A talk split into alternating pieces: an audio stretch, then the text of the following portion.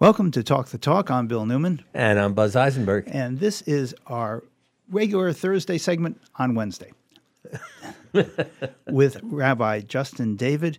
Rabbi, thank you so much for being with us in the studio this morning. We really appreciate it. This is a bittersweet day for me, and I expect that the process for you of leaving Congregation B'nai Israel after being the rabbi there for over two decades, some 21 years, is bittersweet for you, but you are moving to a new position, a very prestigious and very important one.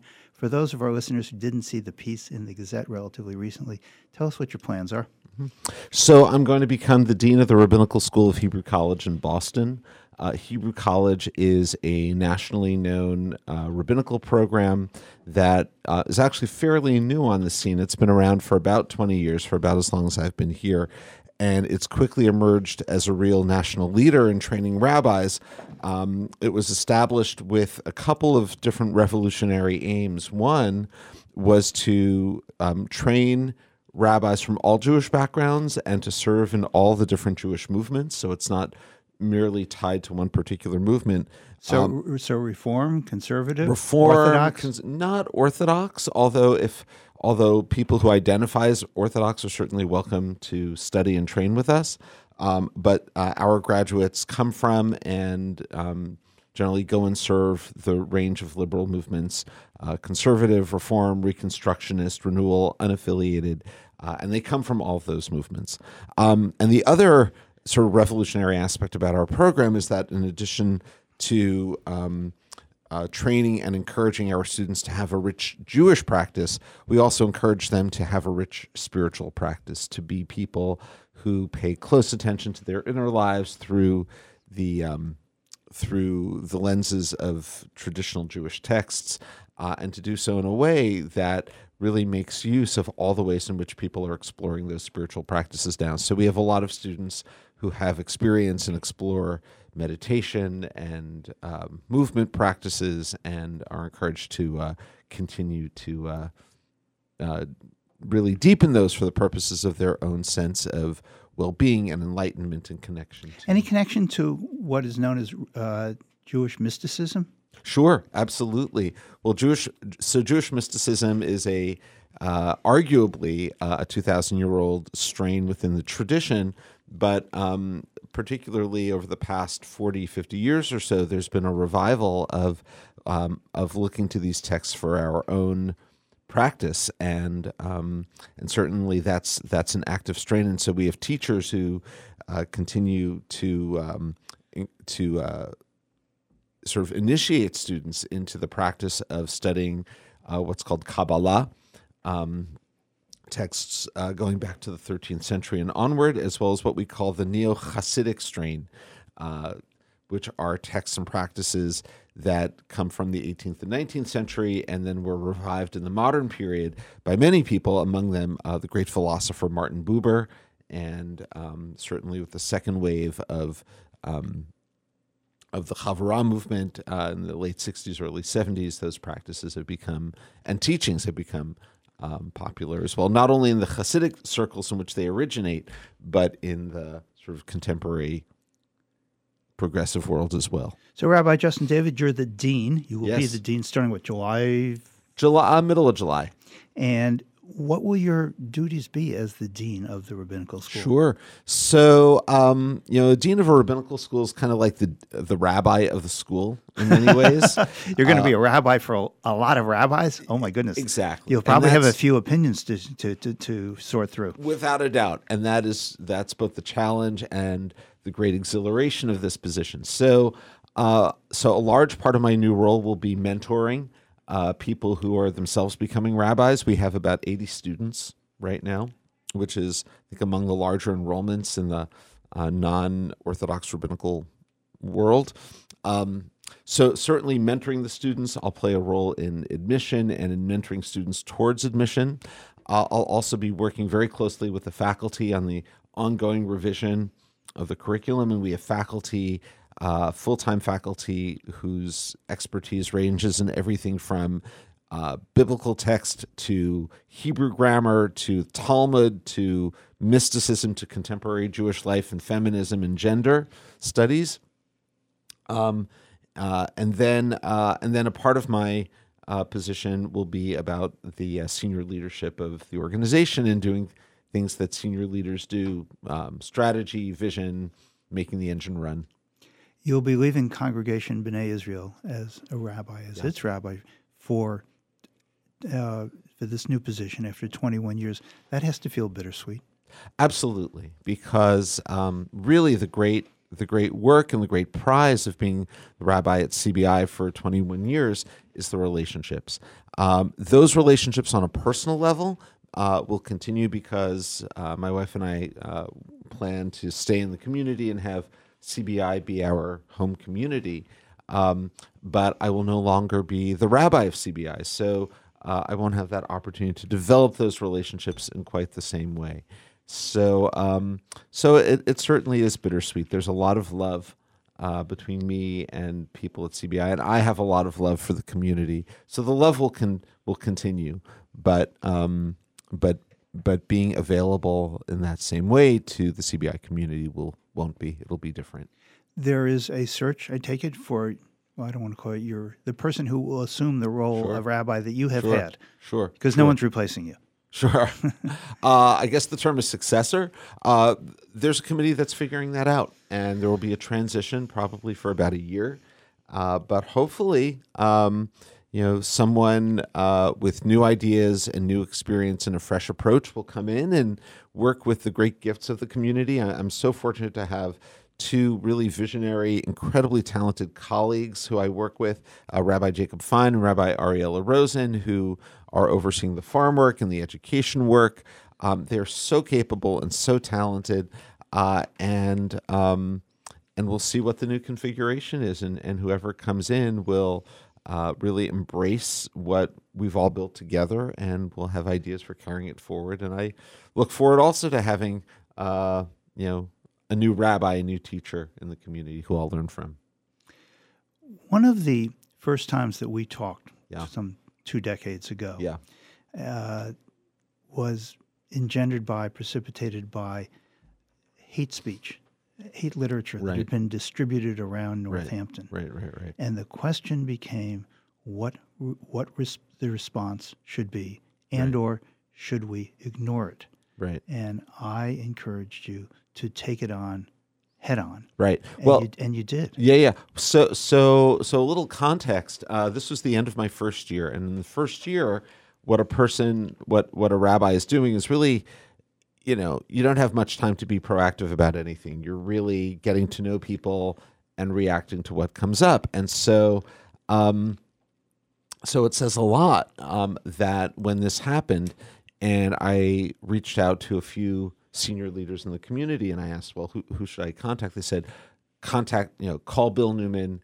Um, you know, he's our ACLU, local ACLU person, and he'll have his finger on the pulse. And um, the the wisdom at that time from from national organizations was when these things happen, they're so marginal and they're so rare that um, we should just ignore them because to call attention to them is to give them power. And you, Bills, took the exact opposite approach. You said, no, the the way to deal with this is to stand up, be vocal, and be strong, and show that our community is one that's built on people saying there's no place for this. And that's exactly what we did. And what was amazing was that you told me who to contact. My dear friend Peter Ives, uh, Joe Comerford, who was the um, at the time the director of um, the uh, American, American Friends, Friends Service Committee, and he said, "Reach." You said, "Reach out to the interfaith community. Reach out to our mayor, and so we can all come together and say, um, you know, this doesn't belong in our community." And um, it was amazing. email wasn't as popular then as it is now, so it was just uh, a number of phone calls, and people came from out of the woodwork. People who I hadn't even called, didn't even know they existed. Um, tribal leaders um, came out um, to support us. And it was really a time of, of community solidarity. So it was really deeply unfortunate that this thing happened. And we never, thank God, we never heard from these people again.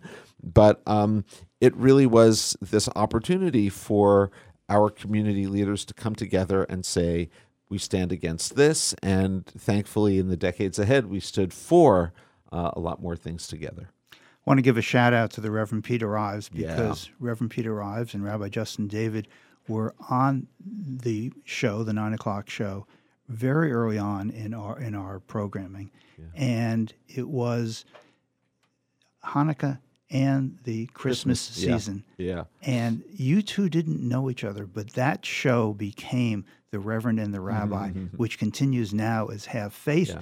And you, I, I am so indebted to you for what you and Peter did for us, for this community, and for this show for years and years and years and years. Well, So- I'm going to tweak that. Peter and I did know each other. Um, we didn't do a whole lot of work together, um, only because you know, congregational rabbi and you know, uh, full-on pastor. You know, we we have we had our orbits, but when we did come together, we we certainly had great respect for each other. What we didn't have was the kind of relationship where we saw each other every week and talked every week and strategized and this and that. And that led to just a lovely collaboration and also personal friendship with our families that um, that continues to this day. And I think uh, what I learned from Peter, which was immense. I mean, he has uh, an upbringing that I never had. Growing up in Maine, the scion of a uh, of a um, ministerial family, and his experiences and what he's done and what he learned from, and you know. Um, he he talks about how his father went to the march on Washington, but he didn't, and that not going and seeing his father there and what that meant just had a profound effect and galvanized him for the rest of his life. Uh, you know, I, I have so much admiration for him as a human being and as a leader, and and to be with him up close was really um, and remains to be a, a great blessing. And to the extent that we could do this in the studio, and uh, over the years, people have told me, you know, we listen to you, and I'm like, really. And and um, you know, there's a sign in here. If you could, and I'm looking at it right now. If you could tell 100 residents of Northampton one thing, what what would it be? And that is just a profound reminder every time we step into the studio with the limited time that we have. What what are we going to share? And so to do that with Peter and with you and with Monty all these years was really just a great, you know, great blessing, great privilege. has your being in Northampton, has your being the spiritual leader and the leader of Congregation B'nai Israel, have the events of the last 20 years, all of that together, changed you? Oh, without a doubt, without a doubt, and innumerable ways. And um, over the four Saturday mornings um, that that I'm going to be present in June, uh, each of those mornings I'm going to devote a little bit of time to talking about lessons learned. And I know even that will just scratch the surface, but um, but it's interesting. I mean.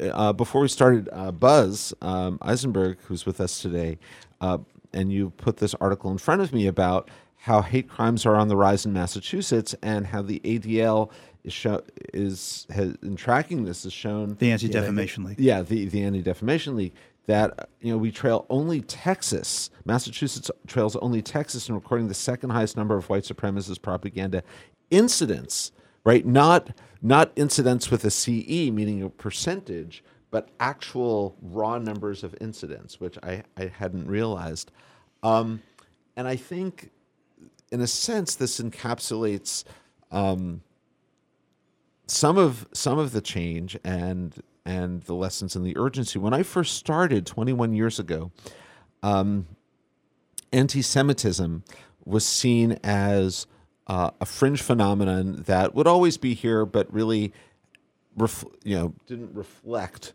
the place of Jews in society, and and and perhaps reflected an ongoing progressivism, may I say, in where our country was headed. Um, now we're seeing the opposite that anti Semitism on the rise.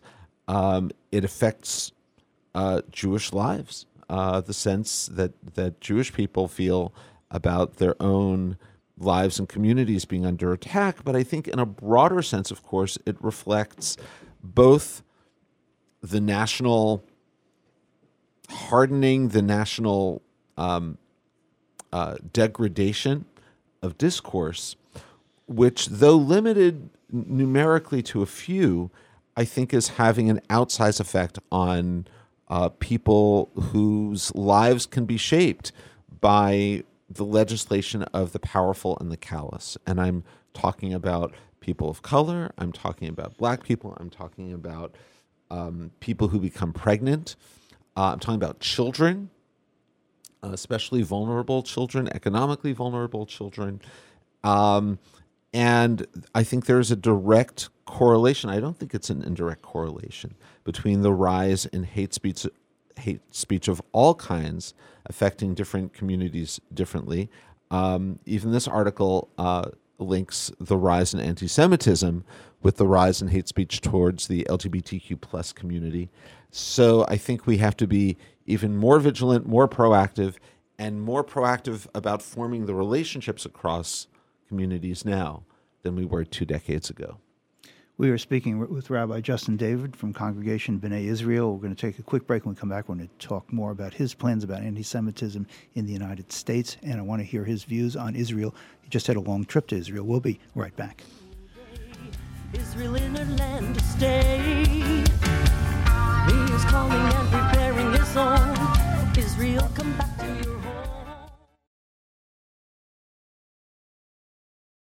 Coming up right here on WHMP. When it's happening here in the Valley, we're talking about it. We have a very unique and lethal combination of emboldened white supremacy in this country and unfettered access to guns.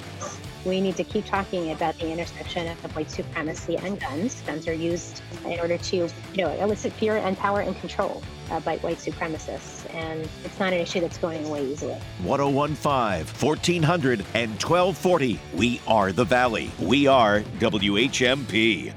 What's cooking at River Valley Co op? Here's avid eater, grocery shopper, and co op member Bill Newman. Local farms are welcoming spring to the co op. Asparagus popping up and ready to eat in bunches. In the co op meat department, local chicken from Reed Farm, house made brats and sausage, everything to kick off grilling season. In the co op cheese department, welcome the maple season with maple washed Willoughby, a delicious local cheese washed with Vermont maple liqueur. River Valley Co op, wild about local. Everyone is welcome. You could be one word away from $1,000.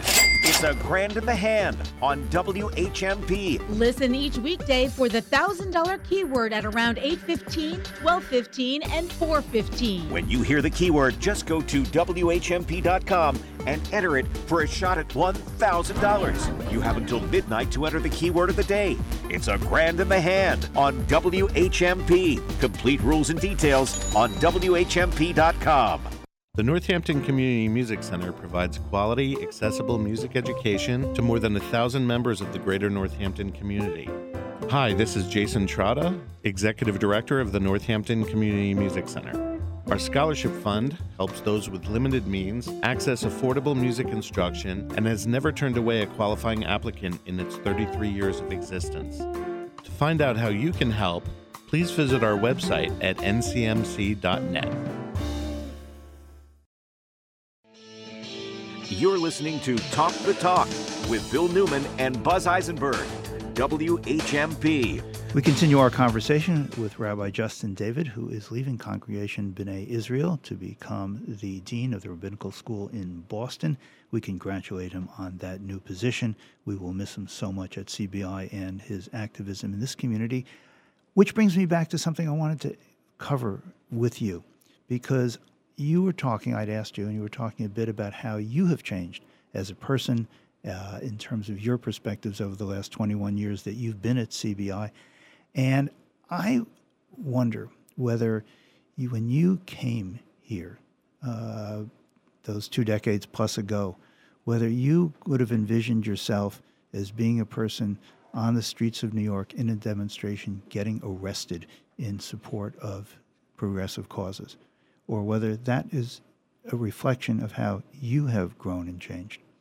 Um, I would say both. Uh, I came in with progressive commitments. I think as an you know fairly new rabbi, um, my qu- the question I had was how does one um, h- how does one um, take a stand without alienating people? And what I learned is that it's not the stand, it's not the stance that alienates people. Some people might be alienated.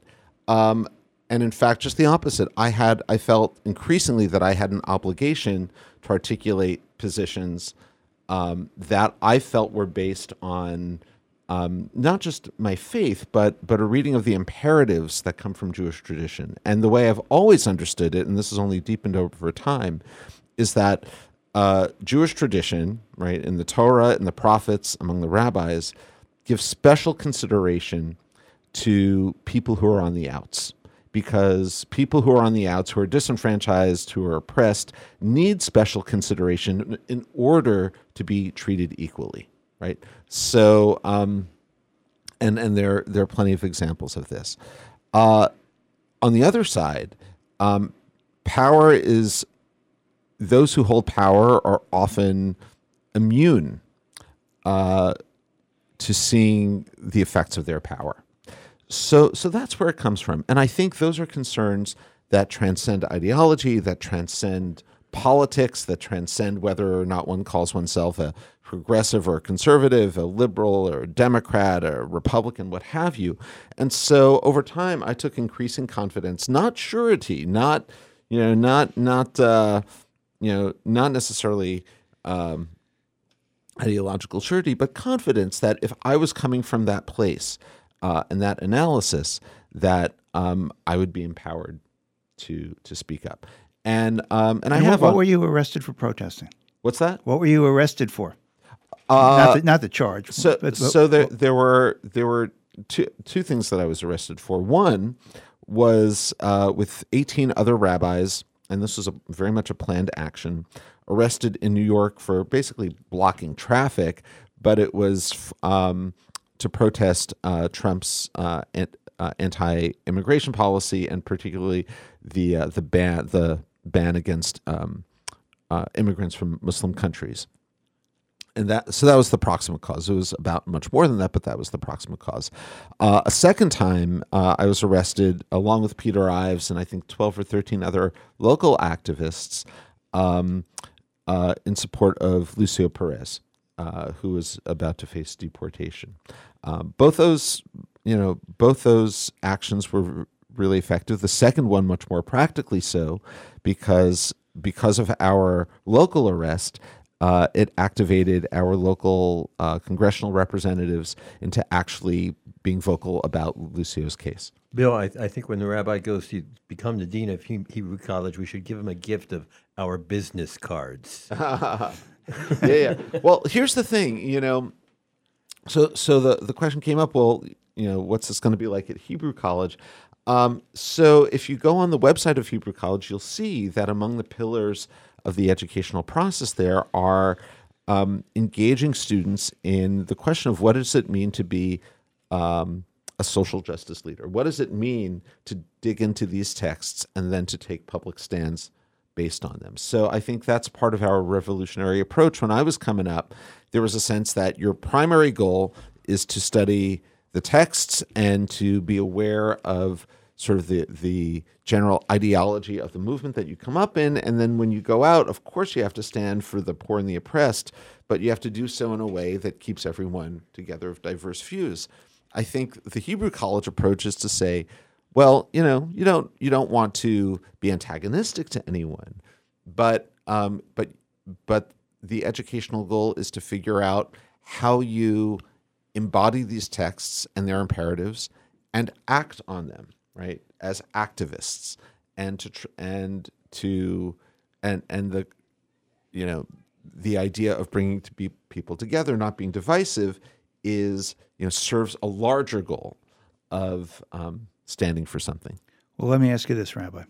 This is only a you know two or twenty year discussion that I'm about to ask yeah. you to take care of in about two minutes. Yeah. But how will you, in your position as dean at, the college, uh, address the question of of Israel? Yeah. Because that is a very divisive question. Sure. It divides Jews. Uh, Jews do not speak per se for Israel, but it's an right. important component. Right important constituency. I, I, guess what might be fair to ask you to, to, to describe briefly is what's your approach going to be to that? And I know you just got back from a sure. long interview, so, long long trip to Israel. Right. We'll do that in a different interview, but right. Your so thoughts? I, I think one one reason why. First of all, I'll just say this generally: all the work I've done at CBI over the over the past 21 years and the kind of sensibility at CBI has prepared me to the, be the dean of this particular program. And this program um, encourages its students to engage with the complexities of Israel. The complexities, right? Not the simplicities, not with the with what we think it means ideologically, but with the complexities and to engage with it. So all students spend a year in Israel. Uh, there is no party line regarding what they think they should think about Israel. In fact, just the opposite. We want students to explore those complexities, and that's that's what I've done. And uh, you know, right now, um, you know, we're at a moment in the Jewish world, in the American Jewish world, where there is a broad consensus of American leaders who are pro democracy and certainly uh, anti uh, what Netanyahu and his coalition partners um, were proposing vis-a-vis judicial reform, you know, a few months ago. Um, that protest has worked. Uh, it's been the on the streets protests in Israel have worked, uh, and and and the support from the diaspora for those demonstrations have worked. Uh, beyond that, um, there are deep questions that actually go back, you know, 175 years to the founding of Zionist thought that students are going to have to wrestle with and have to wrestle with their current realities and the reality and disillusionment of occupation is something students are going to have to wrestle with. Uh, the place where I've landed is to support the people to people efforts among Palestinians and Israelis that are also anti occupation. Uh, so this is not, so there are critics who say, well, talking peace is good, but what about Palestinian rights? What I say is that there are people to people efforts that pal- where Palestinians advocate for their rights and they partner with Israelis who understand that Palestinian rights are are necessary for peaceful coexistence. And uh, so organizations such as Combatants for Peace, uh, Breaking the Silence, the Bereaved Parents Circle, um, and and many other efforts um, are all part of what I and many other people see as kind of a future.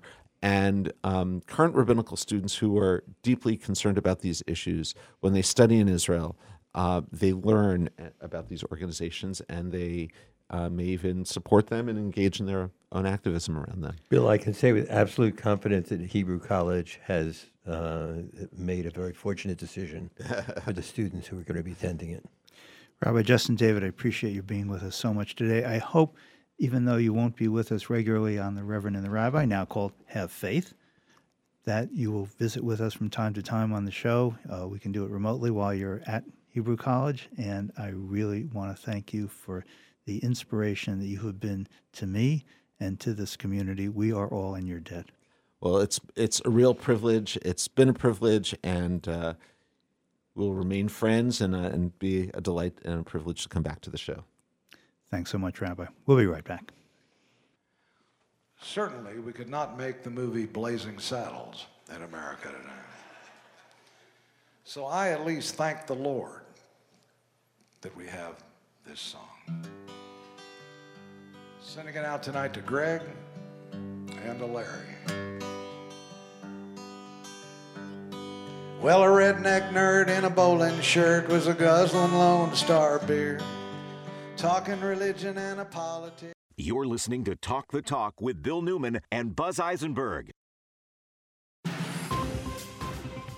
For WHMP News, I'm Jess Tyler. Leaders of the Bombyx Center for Arts and Equity and the Florence Congregational Church plan to appeal the Northampton Fire Department's decision to classify their shared church and venue space as a nightclub in order to reopen in time for this weekend. The designation as a nightclub comes with a slew of fire safety and accessibility upgrades, the most urgent of which was installing a sprinkler system. Bombyx co founder Kyle Homstead. This is going to very quickly crush our organization and put an end to Bombyx. Whether Bombyx will be allowed to reopen this weekend in time for its scheduled events is unclear. Following the failed East Hampton superintendent search, some residents have officially begun the formal process to recall chairperson Cynthia Kwiecinski. Last Thursday, East Hampton City Clerk Barbara Lombard confirmed she had certified 400 signatures for the effort to move forward. In order for the recall process to continue, they will need to reach 2,517 signatures by June 8th. On the affidavit, some of the listed reasons for the recall include being unresponsive, sending police to someone's home to make a job offer at midnight, unprofessional behavior, meeting minutes made unavailable, and refusing to move to hybrid meetings. Police are investigating after a pedestrian was injured during a hit and run on Damon Road in Northampton around 2 p.m. yesterday afternoon. According to police, the pedestrian was walking along the crosswalk when a truck pulling a landscape trailer hit the pedestrian and left the area. The pedestrian was taken to the hospital and is expected to be okay. Sun cloud mix today with some showers and thunderstorms arriving after 3 o'clock, a high of 74 to 78. Chance for a lingering shower this evening, but most of the rain is out of here by 8 o'clock. Clearing overnight, a low of 38 to 44. Mostly sunny on Thursday, a high of 64 to 68. Memorial Day weekend looks dry and mild. I'm 22 News Storm Team meteorologist Brian Lapis, 1015 WHMP. This news update in Spanish is brought to you by our friends at Holyoke Media. Yo soy Johan Rachi Vega con la síntesis informativa de Holyoke Media. El superintendente de las escuelas públicas de Holyoke, Anthony Soto, fue llamado ante los líderes estatales de educación el martes para brindar una actualización sobre los esfuerzos para sacar al sistema de escuelas públicas de la ciudad de la administración judicial estatal en la que ha estado desde 2015. El superintendente Soto describió los cambios positivos en Holyoke durante la última década, incluidas las tasas de graduación, los esfuerzos de rezonificación y un personal más diverso. Sin embargo, la gran pregunta en la mente de todos sigue sin respuesta. El martes, la reunión de la Junta del Departamento de Educación Primaria y Secundaria presentó a los funcionarios de las escuelas públicas de Holyoke, incluido el superintendente Soto, para obtener actualizaciones sobre el progreso del distrito. Holyoke es uno de los tres distritos actualmente bajo administración judicial estatal y lo ha estado desde 2015 porque el Estado creía que el distrito tenía un desempeño críticamente bajo. En la reunión, el superintendente Soto describió varias cifras clave incluidas las tasas de graduación en aumento, las tasas de abandono escolar decrecientes y una mayor participación en cursos avanzados. Pero respecto a la gran pregunta de cuándo el distrito estará fuera de la administración judicial y qué pasos tomará para llegar allí, no hay una respuesta clara. El comisionado Jeffrey Riley también dijo que continuará reuniéndose regularmente con el superintendente Soto, el alcalde Joshua García y los funcionarios de la ciudad para revisar el desempeño. Luego, en 2024-25, se reunirá con funcionarios de la ciudad y del estado para discutir posibles vías de salida. Yo soy Johan Rashi Vega y esta fue la síntesis informativa de Holyoke Media a través de WHMP. This news update in Spanish has been brought to you by our partners at Holyoke Media.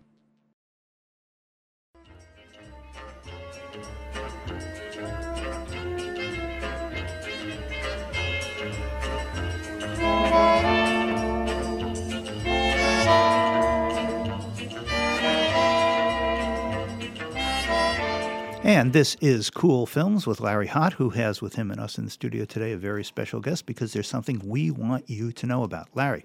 Good morning, Bill. Good morning, everybody else in the room. Chris Ferry is with me. He is the director of the East Hampton Film Festival. Morning, Chris. Good morning. And what is happening tomorrow night?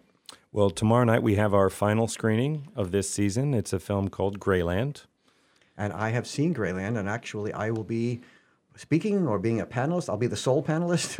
well, I'll, I'll, I'll be there okay, with you. the two of us will be the panelists doing the uh, Q&A for Greyland. Uh, the film is phenomenal.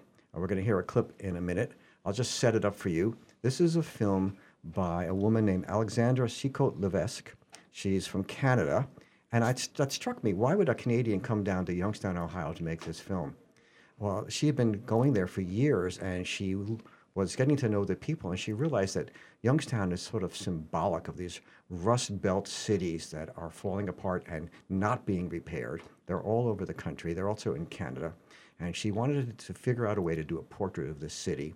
And she did it by just taking two individuals. And curiously, those individuals never meet in this film, but they symbolize two kinds of people who are trying to make it in a city that has lost more than 50% of its population. It has no economic base anymore because it was a steel town.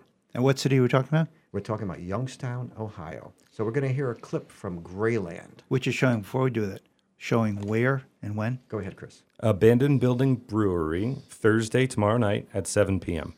7 p.m. tomorrow night, and then there'll be a Q&A with the two of you, uh, Chris Ferry and Larry It's a 77 minute film, not a very long film. And then there'll be time for questions and answers with Chris Ferry and me, Larry Hott.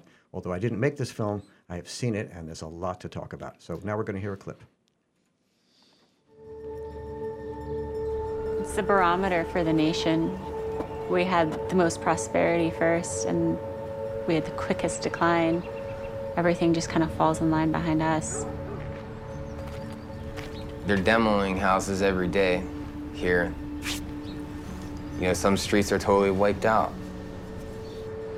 I've seen president after president come here, and before they tore the steel mills down, they would all have their photos shot outside the closed, lock the gates of the steel mill. You know, we're going to bring it back. Nothing.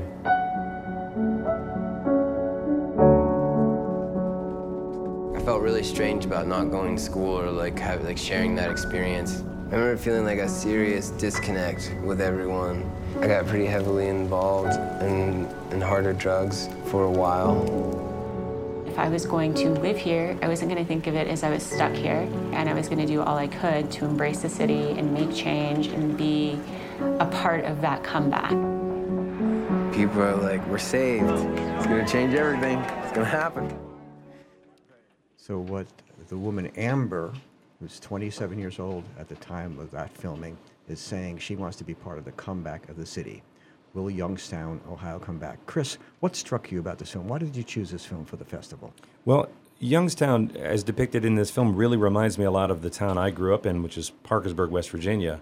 And th- half of the film is a ghost town. It's really remarkable. Half of the town, not the film. Uh, just sorry, half of the town, and and so it was is super familiar to me seeing these people navigating life in this place, and and that you just keep. I, I just kept thinking, what happened? What do we do about this? Yeah, in some places it looks like a bomb went off. They are there's arson after arson, uh, and there's only two characters in this film, and curiously they don't know each other. And at the end of the film, I realized, wait a second, we just seen two people who do not interact. Usually, in a film like this, that there's two characters sometime when they come together, but no, they're just completely separate. And uh, there's a man named Rocco, sort of in his mid 30s. He's a musician. He's had a lot of trouble in his life. He's trying to make it in this dying town, and he sets up a uh, curiosity store, curios, antiques, collectibles called Greyland, hence the title of the film. And Amber, who at the beginning of the film, the film goes on for many years actually, uh, she's a young woman with a child, and she wants to get on the city council and she wants to make something work in the town. And over time, we start to learn their backstories and also what happened to Youngstown and does it have any chance of surviving. What else struck you about the film, Chris? Well, technically, I mean, it's beautifully shot. It, it the pacing and all of the technical elements. It's, it's just a really masterfully made movie. But I thought folks in this area would resonate with it because there is a, you know, there's a social and political consciousness to it that I think chimes with some of the, you know, activism and stuff I, I see around here. We're showing the film tomorrow night, Thursday night, at 7 o'clock in the abandoned brewery in East Hampton. Mhm. Uh, it's the abandoned brewery in, in a factory building that was formerly abandoned. And what we're seeing in the film is a lot of abandoned buildings. And East Hampton very well could have been like Youngstown. In fact, our entire valley lost a lot of its uh, industry, the, the gun industry, the uh, precision manufacturing industry, cutlery. Uh, we're lucky because we have a different kind of economy, but Youngstown, Ohio doesn't have that cushioning effect from the universities around it. Uh, what I wanted to ask you about this, what do you, what do you make of the life of Amber in this film? We see her um, actually move out. Uh, I don't want to give away too much, but Right. she's trying to restore a house, but she can't make it. Right, and she really goes all in. You know, I mean, that she does sort of everything that we're taught we're supposed to do. Is, you know, show up, invest of yourself, give it your all, and she just meets resistance after resistance. Uh, so again, I don't, I don't want to give too much away, but it, it's uh, eye opening. What she, I, it, well, a point that stays with me is she buys this beautiful house just as just a few years ago for $2,700. Mm. That gives you a sense of what the property values are like in Youngstown, Ohio. Thus the arson. That's yes. but, Well, when you when you you know they talk talk about missing teeth, right? It looks like a mouth with missing teeth. All through Youngstown, Ohio, you see these buildings that have been burned and then razed, so they just have empty plots, nothing else there. And the other character is a musician, and what the filmmaker does brilliantly is uses his music as the soundtrack many times throughout the film. So it's not some kind of obscure soundtrack that just padding in the background. It relates very much to the production. So, Chris Ferry, who is the director of the East Hampton Film Festival, which has been going on for how long now this year? Just the second year, but we started on May 12th. And this is the, how many films did you show? 30. Wow. And this film, again, give us the title, give us the where and It's- wheres. It's called Greyland. It's a 77 minute film. It will be showing as part of the East Hampton Film Festival tomorrow night, Thursday at 7 p.m. at the Abandoned Brewery, which is behind Eastworks. Is that right? The abandoned brewery bu- building. Building. Abandoned building brewery. Abandoned building. There we go. Abandoned Building Brewery at 7 o'clock. And then Chris and I will lead a talk back after the showing of the film. And you do, Larry Hott, highly recommend this film. I do. I think it's a beautiful film, incredibly well constructed, a difficult film to make, and that the filmmaker pulled this off with only two major characters about a city that is falling apart. Uh, it's astounding how how compelling the film is. And when, when it was over, all I wanted to do was find somebody to talk to about it. Which you can do at the Q&A tomorrow night. Again, the filming, the sh- showtime is? 7 p.m. At the Abandoned Building Brewery in East Hampton. Okay. Thank you both so very much, Larry Hott, Chris Ferry. Okay. Thank you. Thanks, Bill. Thanks, Buzz.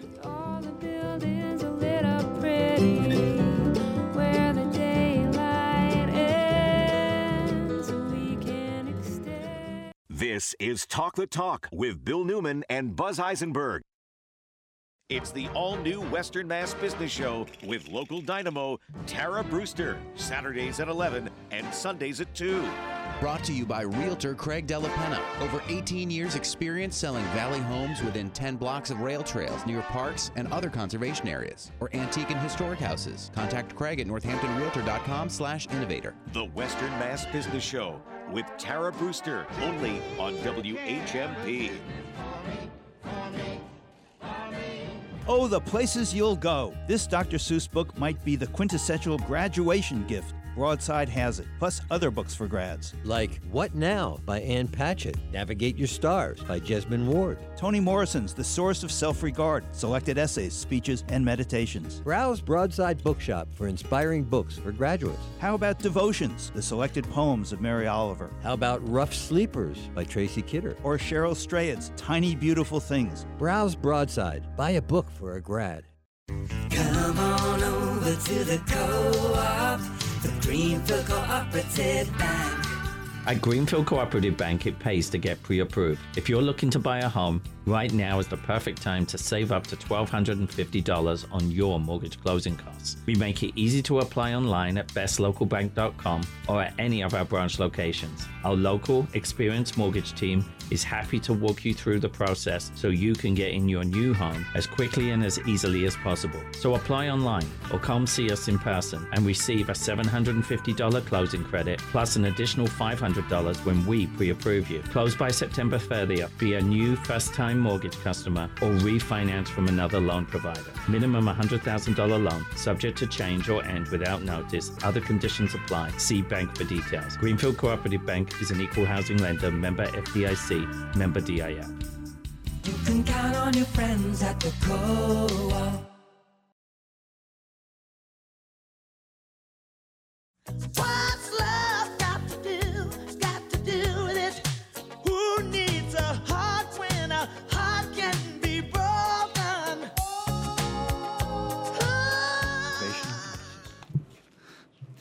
And we are here with sex sex educator Dr. Jane Fleishman. This is our regular segment, Sex Matters. So, Dr. Fleishman, I pose to you the question that I always dread. what are we going Oh, to yeah. What are we going to talk about this month? Bill, you're going to be so excited. And so are you, Buzz. May is Masturbation Month. Oy vey. So happy masturbation, everyone. We only have eight more days to enjoy it, so let's get started. By the way, Buzz, you have the perfect name for the show today. Why is that?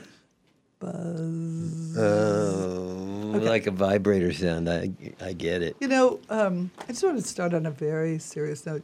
Do you know Reverend Jason Graber? Have you talked about him yet?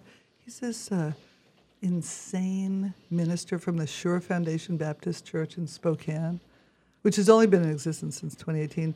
He's preaching against parents of trans kids. This is what he said last week. Any parent that would do that to their child should just get shot in the back of the head, and then we can string them up from a bridge. There's a message from God, huh?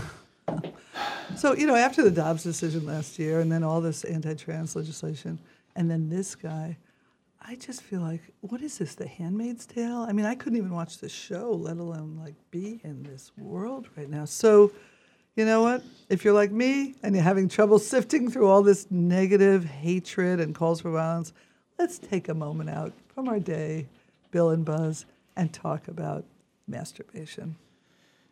okay, sure.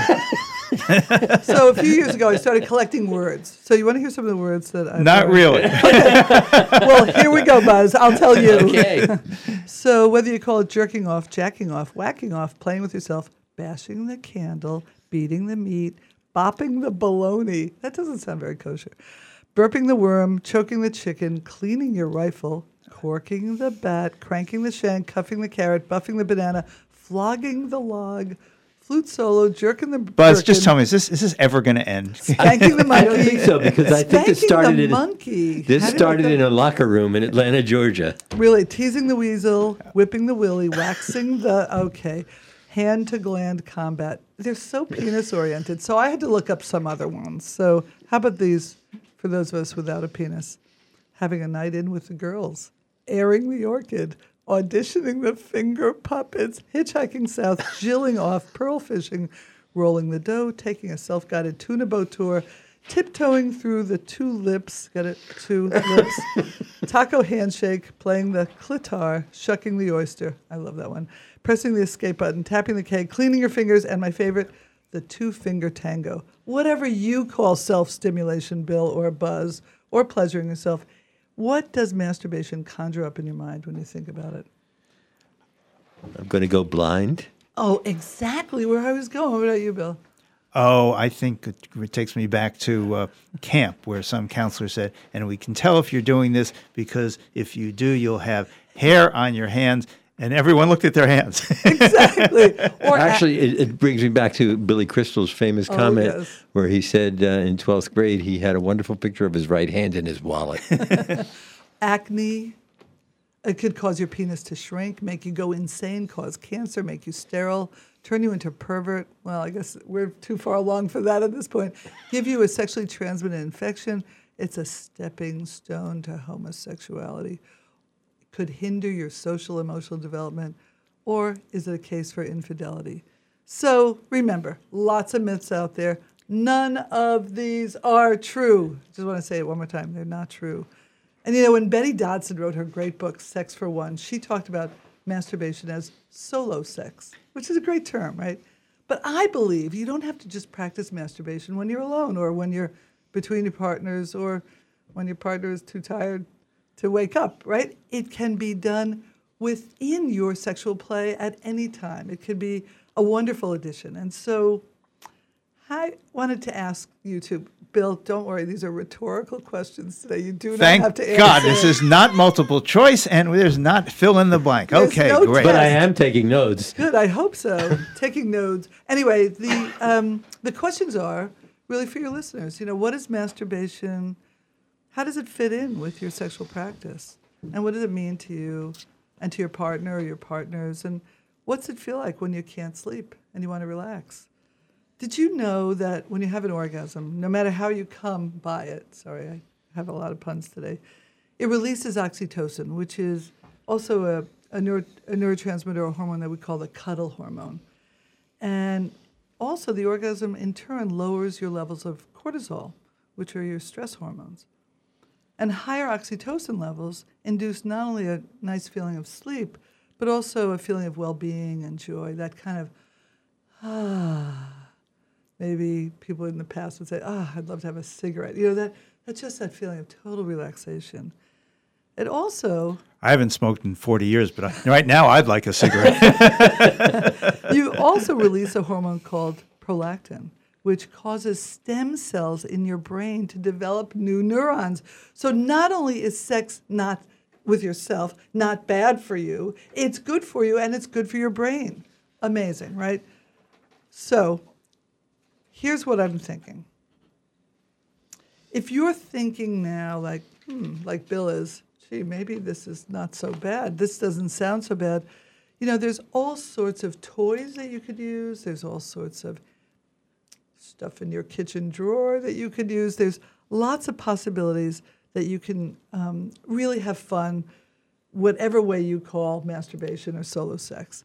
And so, if you're with your partner or with your or or you're by yourself, remember that there's lots of ways that you can enjoy it. But have a conversation first, because sometimes, if you've been with a partner a long time and you've never masturbated in front of them, they might be a little bit nervous. Okay, so have a conversation. That's not so hard, right, Buzz? For Conversations are good.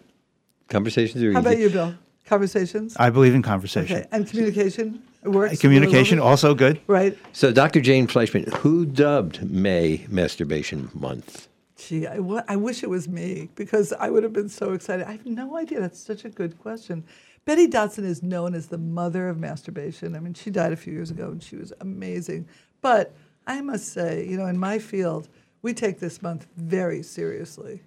So sex educators actually focus on May Oh, yeah, yeah. in, yeah. in, in this in this way. Well, there's two different things about May. One is Sexual Assault Awareness Month, and then there's Masturbation Month. And I thought it'd be more fun to Well, I'm just asking today. because in, in in all faiths that I know of, you Mhm. know, May is a time of rebirth. It's Right, a time of spring, right, spring, uh, and I'm wondering whether that was chosen. Hmm. Now, obviously, some of those people you started talking about would say may not. Yeah, may not. Very good, Buzz. But I also wanted to remind you if you're using any sex toys for masturbation or with your partner, don't share, okay? Clean them well, keep a condom on if you're going to have somebody else use them. But really, some of these are costly, so look in your kitchen drawer. It's okay with me. Wash carefully, and remember be smart, be safe, and have a great time. Happy Masturbation Month. This has been Sex Matters with our show's resident sexologist, Dr. Jane Fleishman. Thank you, I think, very much. Thanks for having me. I'll see you next month. Who knows what we're going to talk about, Bill? I just hope my kids weren't listening. That's all. you did fine. You did fine. Thank you so much, Dr. Fleishman.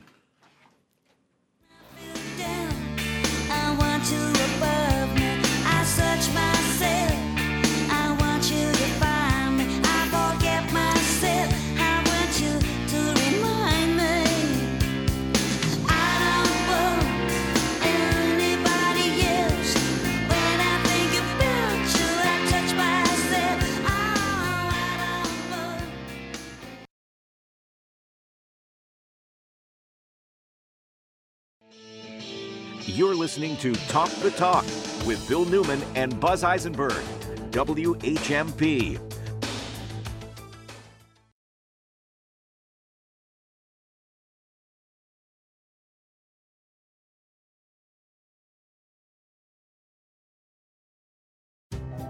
What's happening this Friday at 9 a.m.? Is this week's Shop Friday local burgers and fries? Correct! They go on sale this Friday at 9 a.m. Full value gift certificates, and you save 30%. Local burgers and fries on the corner in Northampton on the main Dragon Keen, plus local Burgie burgers and barbecue in Williamsburg. Get ready to save 30% beginning Friday at 9 a.m. The Shop 30 store at WHMP.com. Here's a slice of advice about pizza boxes. It's okay to recycle the entire pizza box as long as it's empty. For a long time, greasy boxes were assumed to cause recycling problems, but a new study proved they don't. It's time to capture the 3 billion pizza boxes used annually in the US. Visit recyclesmartma.org to learn more about what can and can't get recycled. After you've enjoyed tonight's pizza, turn the box inside out, discard what falls out, and recycle the rest. Brought to you by the Northampton DPW. WHMP Northampton and WRSI HD2 Turners Falls, WHMP.com, a Northampton Radio Group station. It's 10 o'clock. Overwhelming, very sad. We are going to have deja vu. Berlinda Arreola lost her 10 year old granddaughter, Amerie Jo Garza. Mercedes Salas taught fourth grade at Robb Elementary in a classroom across the hallway from the massacre. Every day I wake up, I wake up thinking of them. I pray for them. Manuel Rizzo lost a niece. He spent Tuesday at the state capitol fighting for gun reform. Our justice is to make changes at all levels to prevent another Uvalde. Florida Governor Ron DeSantis has made it clear he intends to run for the Republican presidential nomination. We're proud of what we've accomplished in Florida, but I can tell you this. I have only begun to fight. Later today, he will make it official in a live Twitter forum alongside the platform's CEO, Elon Musk. Lawmakers in South Carolina have passed a six week abortion ban. Republican State Senator Shane Massey predicts there's going to be a court challenge, and um, you know we've tried very hard to put language in this legislation that responds to the justice's concerns. The governor has promised to sign the new law as soon as possible. Shoppers will have to do some searching to find new trans-friendly clothing at Target. CBS's Jennifer Keiper. Target says it has moved its pride merchandise from the front of the stores to the back in some southern stores after confrontations and backlash. One of the items that has attracted the most attention are certain women's bathing suits that can be worn by trans women who have not had gender affirming operations. There are also kids' versions of those swimsuits. Some angry customers have knocked down the Pride merch displays and threatened employees. Russia claims it has crushed a daring attack on territory that originated in northeastern Ukraine. Correspondent Debora Patta reports. The group claiming responsibility, the Free Russia Legion, are pro Ukrainian Russian defectors and volunteers who joined forces with another anti Kremlin group. The Kremlin claims they used machine guns, artillery, and drones. A super typhoon has swept across the northern tip of Guam. The National Weather Service says it's pummeled the U.S. territory with high winds, heavy rains, and dangerous storm surge. Officials there had been bracing for blown out walls, ruptured fuel storage tanks, and overturned cars. The Dow is down 198 points, S&P off 28. This is CBS News. Need to hire quality candidates fast? You need Indeed. Their powerful hiring platform helps you attract, interview, and hire candidates all in one place. Visit Indeed.com slash credit. Have you Googled yourself lately? Are there negative posts from an ex-employee or from a former client? Maybe an outdated news article or sensitive personal information about your family? Search engines don't always get it right. For right or wrong, it's your reputation on the line. That's where Reputation Defender by Norton comes in. One of the most trusted names in online reputation repair, Reputation Defender has been fixing people's search results for over 15 years. Their cutting edge approaches help you to wipe away unwanted information in your search results. They also promote the good stuff so that it rises to the top, helping you put your best foot forward. Your good name is too valuable to leave to the whims of a Google algorithm. Take control with Reputation Defender. You can start by getting your free reputation report card at reputationdefender.com or call 800 401 6681 to speak to an expert. That's 800 401 6681. A Grammy winning musician is dealing with the sounds of silence. Hello, darkness, my old friend. Paul Simon tells a British newspaper he lost most of the hearing in his left ear while recording his new album, which came out this month. The 81 year old legend says it likely means his live performance days are over. Simon tells the Sunday Times the condition has left him frustrated. For WHMP News, I'm Jess Tyler.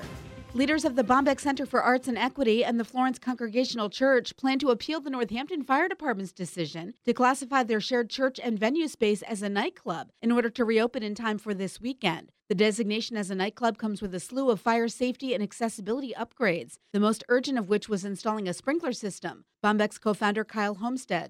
This is going to very quickly crush our organization and put an end to Bombyx's. Whether Bombyx will be allowed to reopen this weekend in time for its scheduled events is unclear.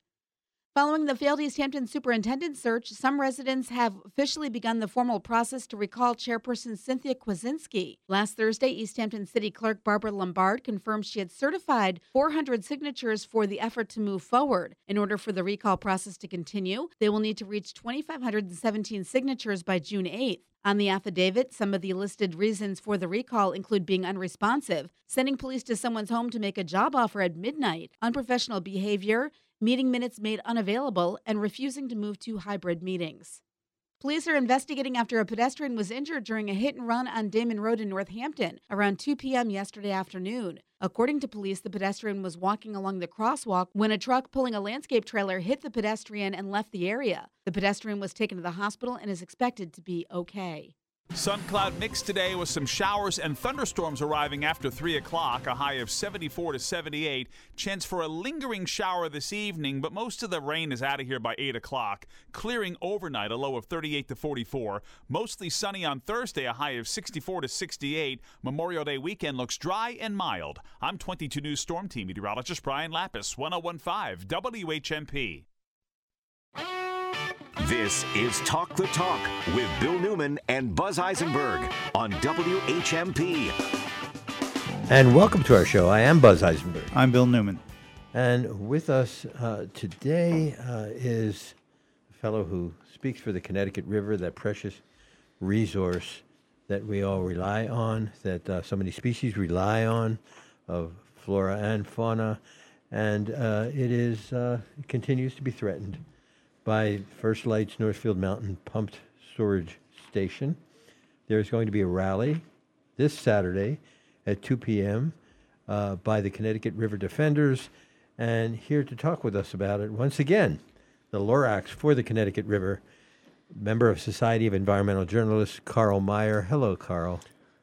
Hello, Buzz. Hi, Bill. Hey, Carl. Great we to should, be here. We should note for our listeners who have heard this before that we did cover the proposed or the planned uh, demonstration, which was then postponed because of inclement weather. So if this sounds a bit familiar to some of you who are listening, it should. It should, but there also have been some developments that have happened since we uh, had the defenders on to discuss that uh, planned rally. Again, the rally is going to take place now this Saturday at 2 p.m. But Carl, uh, you've been writing about this obedience clause. Let's start there. What is that about? All right, let's. Um, we're going to jump right in. The obedience clause. Um, First Light is owned by Public Sector Pension Investments of Canada, part of the Treasury Board of Canada, and they bought First Light's Northfield and Turner's Falls plants in 2016. Promptly moved them into Delaware uh, tax havens in 2018. The license for them to operate expired in 2018, so it's now 2023, so that's five years beyond the license expiration.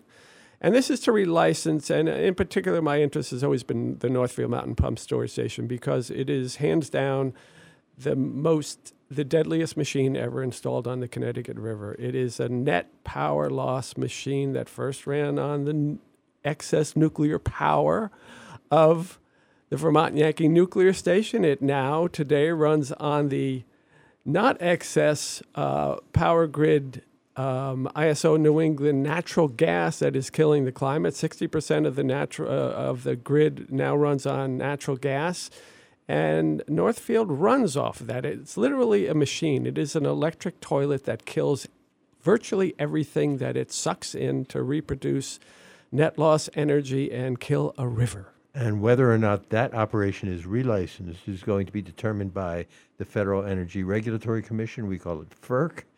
And part of your obedience clause, uh, the message that you want to get out is what?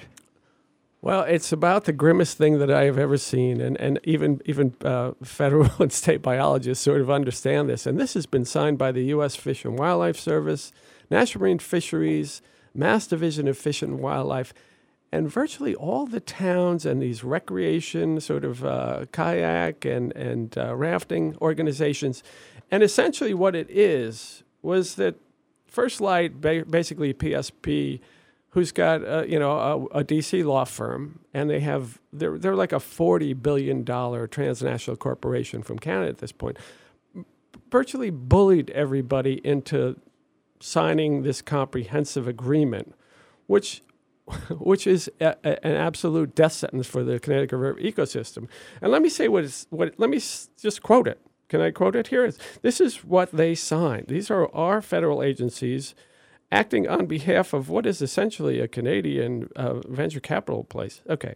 Upon notification by First Light of the need, therefore, the other parties, and that's everybody I mentioned, shall provide written communications and this is parentheses, or orally in the event written communication is impossible to obtain due to reasons outside a party's control, of support in any administrative approval process that may be required for implementation of this settlement agreement or related articles of the new project licenses, subject to available party resources and regulatory party authority pol- and policy. And that is shackling the Connecticut River to 50 more years of this obscene chaos that Northfield. And uh, this is what has been demanded. Okay, let's let's stop there for one second. Obscene chaos in Northfield. What does this pump station do? Where is it, and why is it? And then we'll go to what they're asking for, which is a 50-year license renewal to continue doing what they're doing. But for those of our listeners who don't know what the Northfield pump station is, tell us. All right. Picture an electric toilet, okay? And and the toilet bowl is uh, the 20 miles of Connecticut River between the Vernon Dam and the Turner's Falls Dam. And that is basically the the flush sink and bowl for the Northfield Mountain Pump Storage Station, which was hacked out of the top of Northfield Mountain in Northfield, Massachusetts.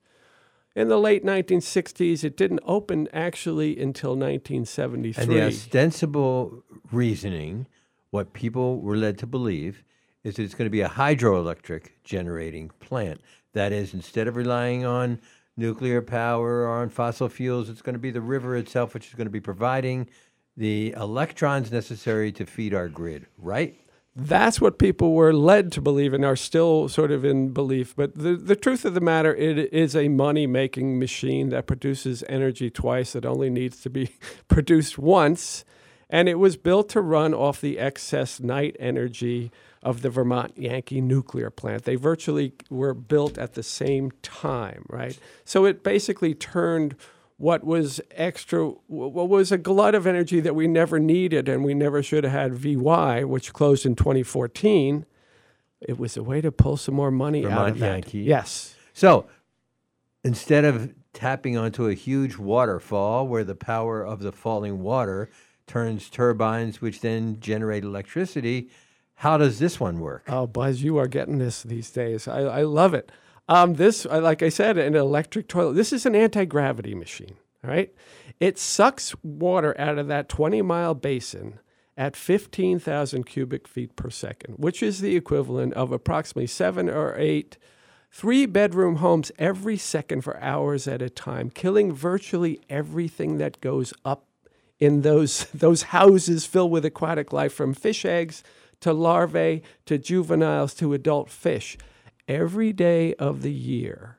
Okay, and when it spits, when it, when it sucks, okay, it sucks. And I, I have a, I have a little diagram here from the federal licensing. It's Commission. actually a photograph, It- and, it, and it, it depicts water going in the opposite direction than the current. It virtually halts the Connecticut River, and at times at 15,000 cubic feet per second, we know at a minimum it sucks this river backwards for three miles. Okay, it virtually halts a living river, interrupts its natural flow and rhythm, and sucks it backwards, which I contend actually is is a taking of our river. But in turn, it's killing everything that goes that way. And when it spits out at an even more preposterous 20,000 cubic feet per second, it actually pushes the river upstream towards Vermont and New Hampshire in, a, in another in another sort of brutal way. And, and it, it virtually erases the, the, the biological and physical functions of a living river. And my, I have actually intervened on this. I, I've sent in a, a seven page intervention with uh, the Federal Energy Regulatory Commission um, that says that it, since it didn't come online when it was supposed to, on April 22nd, 1972, they actually, a valve was left open. They filled their control room, ruined all their equipment, and a person died, and they weren't able to finish it on time. Meantime, it didn't come out, didn't come online for uh, another year. In 1973, we adopted the Clean Water Act, which would make this plant, before it came online, subject to the Clean Water Act. But none of those None of those uh, landmark decisions were ever imposed on this plant. And how can you license something so cruel and brutal and, and disruptive of a three state ecosystem, right? Windham County, Vermont, Cheshire County, New Hampshire, and Franklin County, Massachusetts are all massively impacted by what this plant does. Carl Meyer, you're a member of the Society of Environmental Journalists. So, why would the town of Northfield? I have an article um, that I'm holding that says the Northfield uh, Select Board uh, signs First Light agreement. Why is Northfield agreeing to this? I, you got to say, of course, uh, just pure old bullying pressure. I mean, the reason I- how, how did how did the U.S. Fish and Wildlife Service agree to what's going on? I mean, the the only the only and they want to use Northfield even more. They want to increase their their reservoir, their mountaintop reservoir, by, by what's a, probably 30% and use it even more. And they're denying that that's going to cost the river or the citizenry anything. Northfield signed it. The interesting thing is, I had a conversation with uh, John Ward, who was a former Gill selectman, and he brought the question up of how can we sign this this obedience clause, which ba- basically makes us uh, a, a, a lobbyist for for a, a foreign capital uh, investment, you know, thing. How can how can we sign this as a town in good faith? Well, And- I, I- want to harken back to something I learned during the, the gas pipeline, the Kinder Morgan pipeline please. attempt, which was defeated. And what I learned is that FERC, the Federal Energy Regulatory Commission, I think it's accurate to say, maybe Bill, you can help me with this if Carl can't. They have never turned down a relicensing. They always agree. They think that their mission is to promote energy production. Well, they never turned down a, a relicensing of a nuke. Um, I don't know that FERC has never never approved any relicensing ever anywhere. I, I, do want to know about the 50-year relicensing, which is what the decision is going to be made. I do want to know what we can do to oppose it. But before we get to that, Carl, what I'd really like to know is what happens to the fish in the river on account of this plant? What happens to the life of the river? How does this adversely affect all of us? That's what I'd really like to know. Well, um, a river is a living system, right? And we, we, we live on a 410 mile river that's four state national blueway. When you suck a river to an absolute halt, it no longer can sort of flush out pollutants and silt that should be running downstream. It actually collects it up in Northfield's reservoir. They actually choked on that silt in 2010, and Northfield stopped running for one season. And the amazing thing here's one, one instance of what happens to the fish. All of a sudden, 800% more fish pass the Turner's Falls Dam when that chaos by that suck and flush and up and down five foot to sometimes nine foot artificial tides in that basin happen. But the other thing that happens, Bill, is when that thing sucks everything backwards, you have juvenile fish of two dozen or more species, their eggs, their larvae, being sucked up into this plant. And the scientific term for that is that there is no expectation for survival in a, in a round trip run through the turbines, who either, either you will be crushed by the pressure or cus- crushed by the turbines, or when you come back, if you happen to sort of survive that and you grow a little bit in that reservoir, you're sushi on the way back down. We are speaking with environmental journalist uh, Carl Meyer about the Northfield Pumping Station um, and the rally that's going to be taking place by the Connecticut River Defenders Organization. That rally is going to be above the Northfield Mountain Pumped Storage Project this Saturday at 2 p.m. It's really important that our voices get heard because so far they've been largely stifled. Carl, we're going to be back with you right after these messages.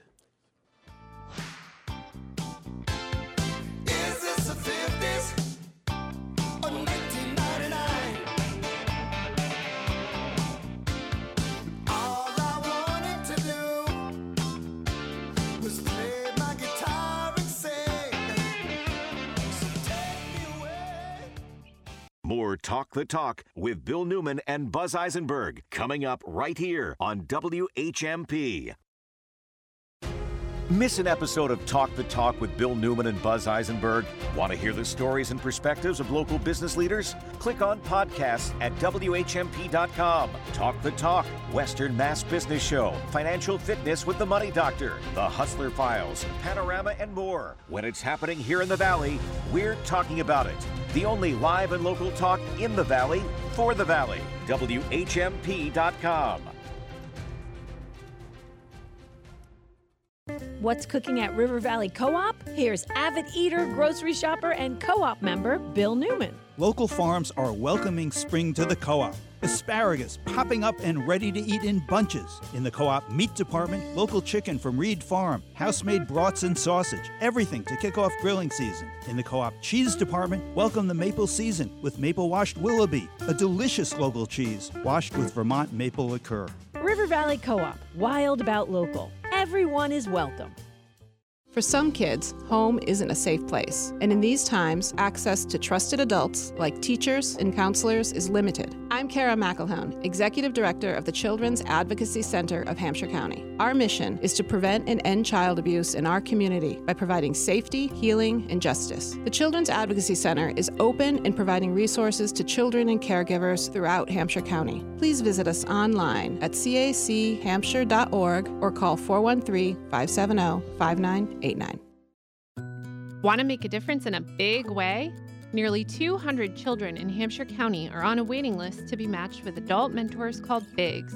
Children who are matched with mentors through Big Brothers Big Sisters of Hampshire County do better in school, report higher self confidence, and have better relationships with peers. Start something.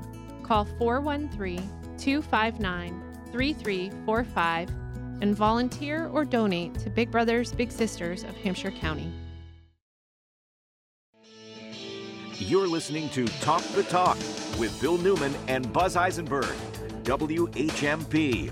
And we are continuing our conversation with environmental journalist um, uh, Carl Meyer, and we're talking about uh, First Light, the company that has applied to the Federal Energy uh, Regulatory Commission for a renewal of a 50 year license to operate a facility, the Pumped Storage Station in Northfield, which operates a uh, mountaintop man made reservoir which is sucking the Connecticut River backwards for many miles into these large turbines and then releasing the water back into the mountain.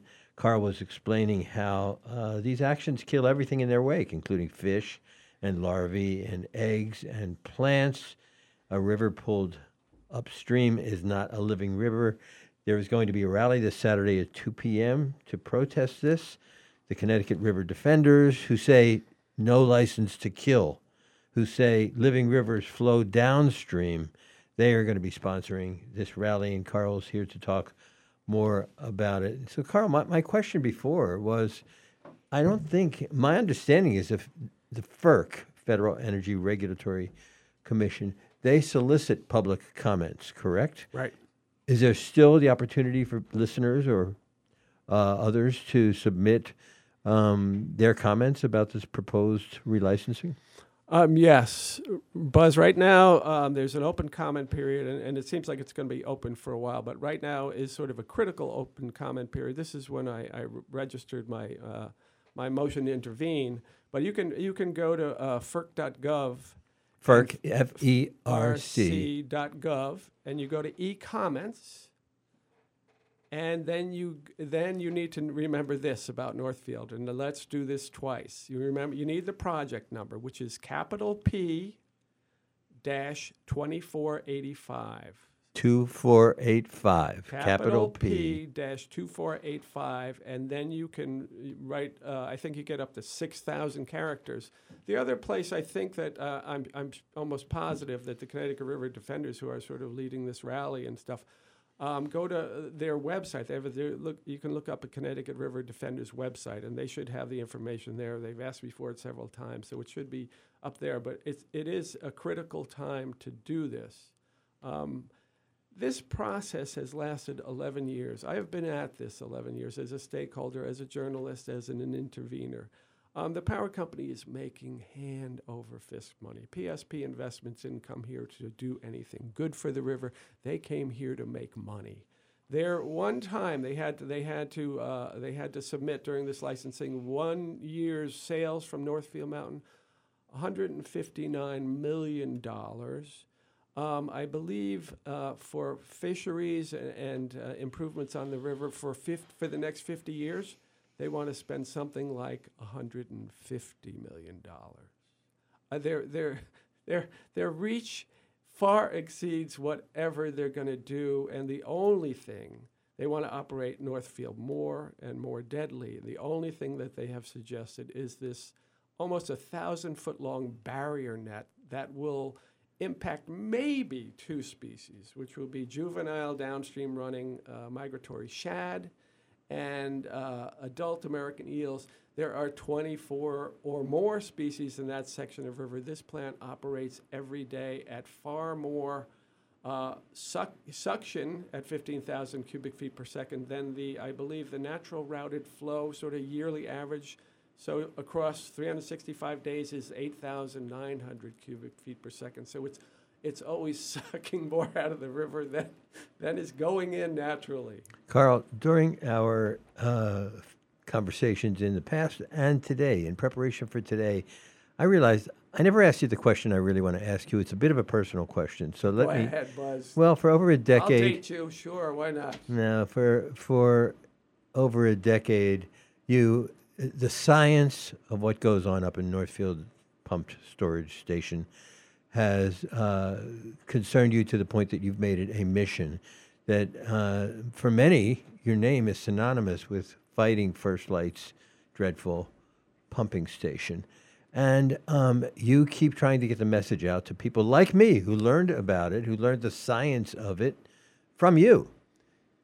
And yet, it doesn't seem like people in the numbers that you wish are expressing their outrage as you believe they should be about this nonsense. It doesn't promote the environment, it doesn't help our energy, it doesn't do anything. It makes profit and kills uh, flora and fauna. So, why do you think people aren't more responsive? And what do you have to say to them to make them more responsive to the need for them to, to express their outrage? Yeah, Buzz, you put it pretty well. I think I've been, I've been doing writing about the Connecticut River almost exclusively for almost a quarter of a century. But you know, the last 15 years is the river is broken. The river is broken. It's Northfield. It's Northfield. I think people um, have been left with the wrong impression that um, there are now two conservancies operating on the Connecticut River. The Nature Conservancy signed this grim deal, and the Connecticut River Watershed Council became the Connecticut River Conservancy a few years ago.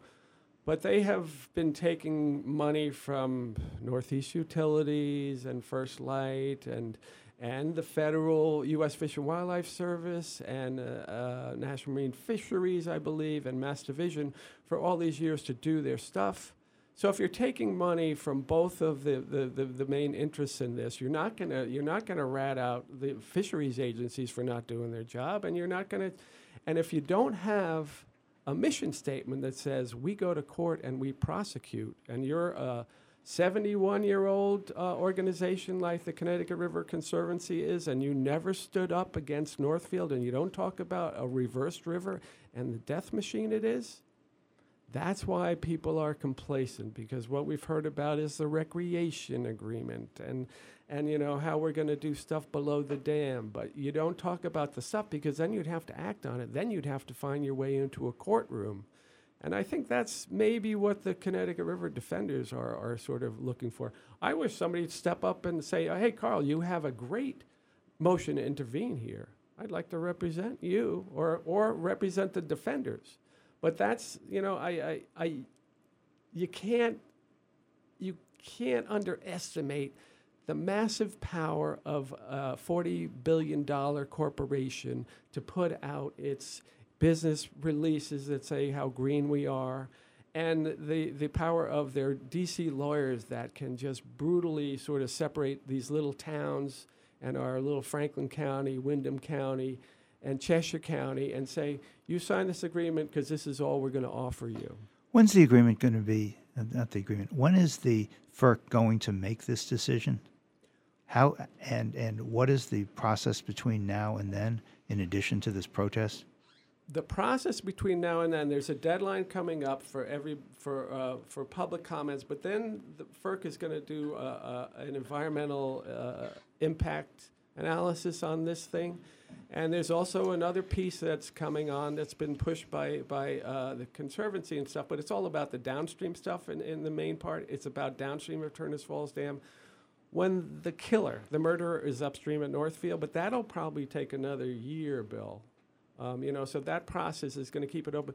But the real ugly part of this is the power company works.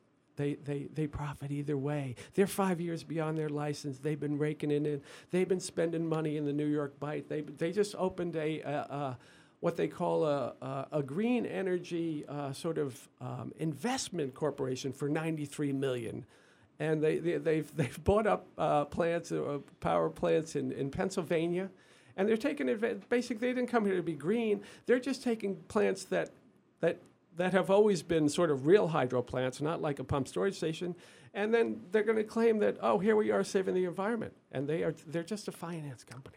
In the minute we have left, environmentalist Carl Meyer, tell us how people get to the rally on Saturday at 2 o'clock. Where's it going to be? And uh, who's sponsoring it? And why people should go. All right. Well, thanks, Buzz. Um, yeah, I'm grateful for the Connecticut River Defenders for, inviting me to speak. Um, it is going to be up uh, at the intersection of Pine Meadow Road and Ferry Road in Northfield. It's almost it's the road on Route 63 that's almost opposite the entrance to the Northfield Mountain Recreation Center. And it's going to be down at that intersection. So you go to Northfield Recreation Center. You, you basically you head down that little road to the river. Um, it's going to be at 2 p.m. on Saturday.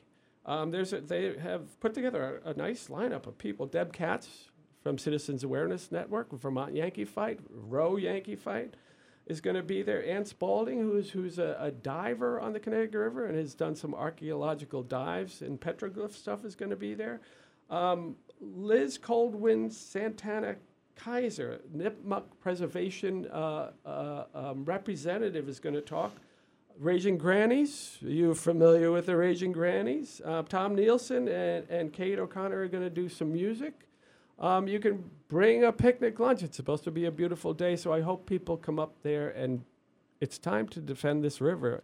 Another 50 years of this is not the river that we should be handing up to our the people coming after us. Two o'clock this Saturday. It's an important rally to attend.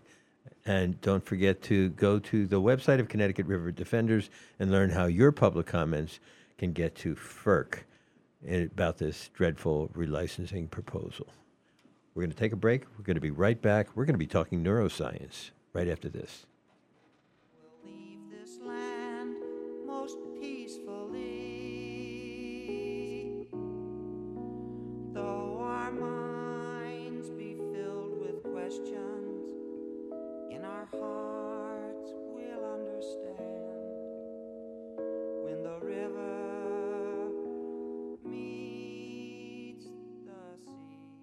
You're listening to Talk the Talk with Bill Newman and Buzz Eisenberg. For WHMP News, I'm Jess Tyler.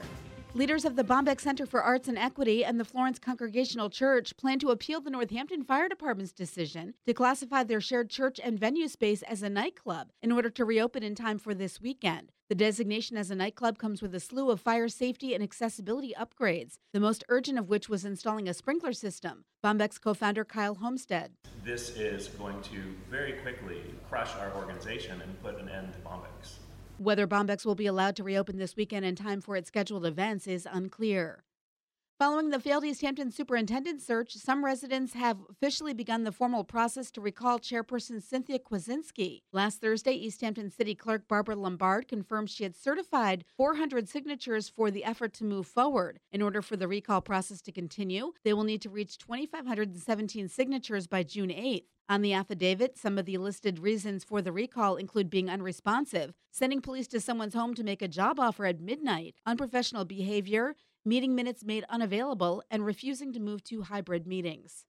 Police are investigating after a pedestrian was injured during a hit and run on Damon Road in Northampton around 2 p.m. yesterday afternoon. According to police, the pedestrian was walking along the crosswalk when a truck pulling a landscape trailer hit the pedestrian and left the area. The pedestrian was taken to the hospital and is expected to be okay.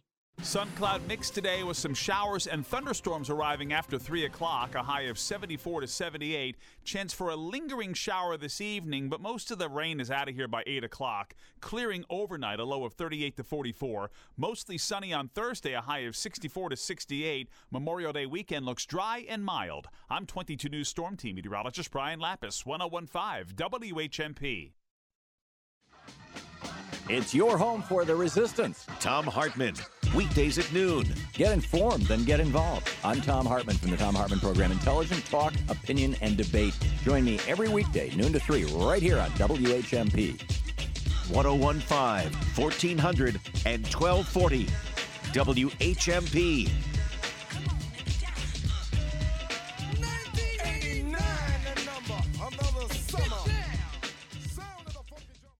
You take a classic like Caesar salad and start to mess with it, that could get you into trouble. Things could go wrong. The Caesar salad at Paul and Elizabeth's is a radical departure from the classic Caesar, and fortunately, in this case, things have gone rather right.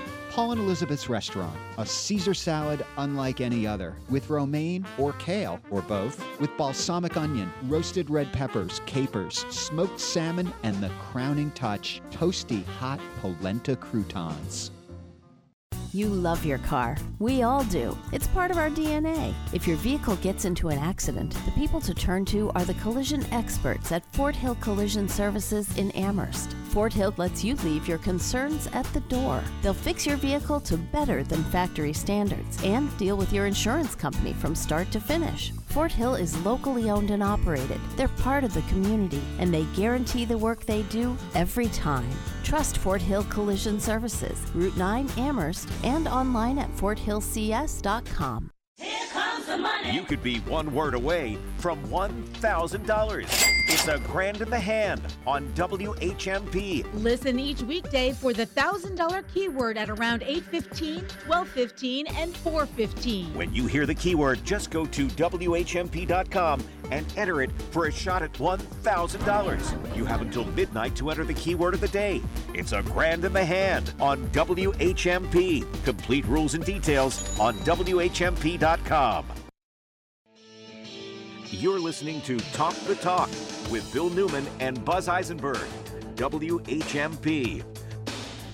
And welcome back to the show. One of the real benefits of living in this area, we we all talk about the five college system that we have here. We have so many experts on so many important things um, uh, right in our uh, neighborhood, right here. Cutting edge research that's being done all the time. It really impacts nationally, internationally, but also uh, for those of us who want to continue the learning that uh, we should be doing for the for our entire lives. It provides a great opportunity, and and with us today is Dr. Paul Katz, who's a professor of biology at the University of Massachusetts in Amherst and the director of the Initiative on Neurosciences. And there's going to be a conference uh, that's going to be happening on the 31st of May, uh, right at the university, uh, called the Interdisciplinary Neurosciences Conference. Uh, Dr. Paul Katz, thank you so much for being with us. That's my pleasure. I'm going to start with a really complicated question. what is neuroscience? Well, neuroscience is the study of the brain and the nervous system. The brain is part of the nervous system, obviously. Um, the brain is the most complicated organ in our bodies. Um, there are more different cell types in the brain than there are in anything else. So if you think of like a liver, liver is big, but it's just basically a couple of cell types. The brain has thousands of different cell types, and the numbers of neurons in the human brain is 10 to the 11th. That's a one, a 10 with 11 zeros afterwards. That's how many neurons. And then each of those neurons is making about a thousand different connections. So we're trying to un- the goal. Of, one of the goals of neuroscience is, of course, to try to understand how that works. But it has many implications. Everything, everything that you're experiencing right now is because of your brain. Wow. All of your thoughts, ideas, memories, they're all in there.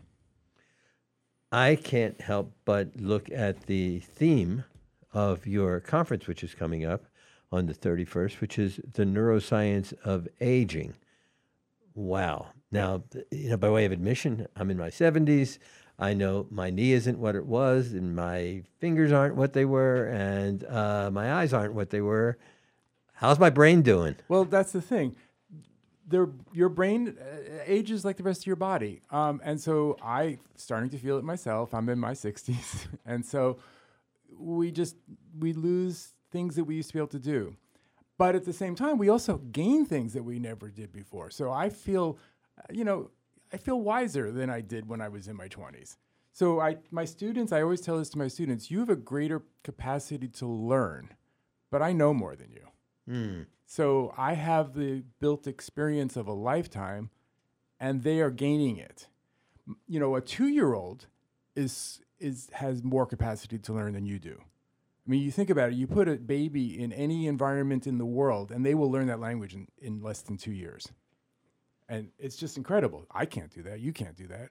We have to spend an incredible amount of time. We adopted our daughter for, from Guatemala, and she was two years old when she came home. In six months, I passed freshman Spanish, and she was fluent. of course. So, could you go back for us a bit and explain what aging does to the brain? Yeah, I wish I knew completely. Um, so there are You've forgotten it because you got older. that's good. Um, we don't know everything. We're, that's that's part of the reason for doing this. I mean, we know that there are neurodegenerative diseases um, that affect Like um, Alzheimer's. like Alzheimer's, like Parkinson's disease. Um, there are a number of diseases that that appear later in life, and in fact, many of them are human specific. So other animals don't. There is no other animal that gets Alzheimer's disease. There's no other animal that gets Parkinson's disease. These are consequences of our longevity, but they're also consequences of our large brains. And so, getting a large brain evolutionarily went with the problems that are associated with a large brain that other animals don't have. Wow. I want to go back to this conference. And Bill's question, uh, we could I could spend days uh, focused on. You could spend a semester, question. actually. What does that right? And it sounds like you've spent a whole career trying to answer those questions. You have keynote speakers that look really impressive. Um, Rebecca Thurston is going to be speaking at this conference from the University of Pittsburgh um, on Of Hearts and Brains, Menopause and Midlife Women's Health. And Beth Stevens from Harvard University is going to pre- present on how, and I don't even know how to pronounce it, micro, micro, Microglia? There you go. Um, so could you explain what what are they going to be talking about, and what do you expect to learn? Right. So we brought in two people that are actually on opposite spectrums. So so um, Rebecca Thurston works with you know on on menopause itself, and so that's obviously a condition of of later age and it for women. Um, and we had discovered so in talking with faculty at UMass, we had found that identified that that actually aging and, and and women's issues with regard to neuroscience were a strength that we have in on our faculty from a variety of different areas. So we have researchers, and one of the speakers is is um, Stephanie Padilla, who's in the biology department, colleague of mine, and she's working on hot flashes. What is the neural basis for getting hot flashes? There's actually a mechanism that causes that to happen physiologically, and it's part of, and it happens through the brain. Um, we also have Lynnette um, Sievert speaking, who's in the anthropology department, and she studies aspects of, of menopause um, as a cultural aspect. So we're looking at this. So there's a, there's, there is a group of faculty that meet t- together that actually just study menopause. So that's, that's a thing. Um, then Beth Stevens, who's coming from Harvard, she's at the other end because she's at the cellular end. She's, she's looking at cellular mechanisms that underlie aspects of aging. So microglia um, are a cell type in the brain that are not neurons. Uh, they are an immune cell, so they are working through the brain to help keep it keep it healthy. Could we, go- could we go back to something really basic? Please. We all see cells die and are and are regrown. I mean, you look at uh, what happens to our skin. What is that? What happens in the brain as well? No, and that's kind of an amazing thing. Um, thank you for bringing that up. So yes, first of all, just the fact that we heal is incredible. Like the idea that you can cut yourself and that that thing comes back together, like it's or you, It just happened to me, a bad cut, and it's already healed two days Right. later. That's just an amazing ability that life has. That, that that somehow it goes back to the way it was. That we don't know how to do that. Design machines that do that. Uh, but the brain, unfortunately, for the most part, the the nerve cells, the neurons that you were born with, are the ones that you're going to that you have right now. They are the longest lived cells in your body. The neurons that are in our brain when we're born are with us 70 years later. Should we live that long? Yes. Wow. Right. Did we grow new neurons along the way? A few, but mostly you lost neurons. Oh, then we were doing so well. No, no, no, it's we not a had kept them, and now now you come with the bad So news. okay. babies have a lot more neurons than you do. And that's because it's part of the pruning process. So imagine trying to grow a bush exactly the right way the first time. The, the way that you do is you let it grow and then you prune it back. And that's what that's what happens in the in the nervous system of a of an infant. Well, I remember Dr. Paul Katz. I remember hearing that an infant, it's about brain uh, pathways, I Mhm. think, is what I remember, uh, to the extent that I remember anything. Uh, and I hear about synapses that open or don't open. And as we get older, we the pathways we start we stop at some point creating new pathways so that it's harder to learn and synapses don't open. Can can you explain that phenomenon to both Bill and I because we're both very curious about this. So a synapse is the connection between two neurons. So again, a neuron is a cell, and and these are very these these are cells that live for your entire life, which again is different than any other type of cell in your body. You don't have the same skin cells you were born with. You don't have the same hair cells you were born with. None of these other cells live your whole life. Um, they communicate with each other at these points of contact called synapses, and they release a chemical uh, neurotransmitter like acetylcholine, serotonin, dopamine, um, glu- glutamate, GABA. Uh, these are all neuro- these are all chemicals that are released by neurons, and then they they impact proteins in the membrane of the next neuron, and that's the synapse. So The synapse is the connector between the neurons. the synapse is the is the is the name of the place where the two talk. So there's a the neuron that is doing the talking, and then there's the neuron that's doing the listening. And so the talking neuron is releasing the chemical, and the listening neuron is receiving that chemical. Okay. I think my neurons argue with each other a lot. That's what I think. This is an interesting point: is how do you even have a coherent thought? It's, it's this is the biggest mystery of neuroscience right now: is how do you go from electrical activity in the brain to release of neurochemicals to thought? There is a big gap, and I this is the thing that fascinates me the most right now. The the the society the neuroscientists do not have an explanation for this. So we are at a point in history right now. If you were to look back at the past, it's really easy to point and say, "Oh, those silly people of the 1800s, they didn't know about flying machines." You know, it's so easy to say that they didn't understand this, they didn't understand that. It's really hard to look at yourself and say, "What don't we understand right now? What are the future people going to look back at us and say, "Oh, they're so silly. They didn't understand that this is where thought comes from." It's incredible. Uh, the thing that the human the human brain can understand so much, except the human brain. Well, that's not true. I don't think it's a limitation. I do not think we cannot understand the human brain. That's like saying we cannot fly. We have not understood the human brain at this point. We understand a lot about the human brain. The one thing, and it's not just the human brain, it's thought. I this is not specific to humans. My dog thinks. My dog is aware of itself. Oh, all dog owners think that about their dogs. Yeah. They probably think you talk to Oh. them too, right? Tell me you're not a cat owner. No, I'm not. I no, no. I love dogs. I'm okay with cats. I've, uh, but but animals do animal brains work essentially the same as human brains? Well, the, so humans are animals. Okay. So oh. humans did not were not specially created. We don't have this special abilities. Everything that we find in biology is consistent across other species.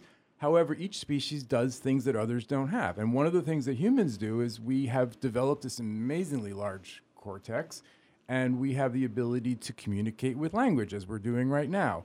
This is this is the essential adaptation that that caused humans to have this incredible cultural diversity that we now see. Wow, we are going to continue our conversation with Dr. Paul Katz, a professor of biology at UMass, the director of the Initiative on Neurosciences.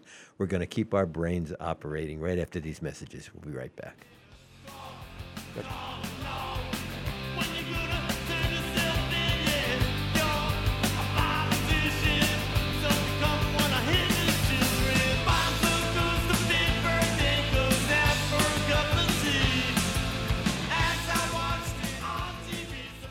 This is Talk the Talk with Bill Newman and Buzz Eisenberg.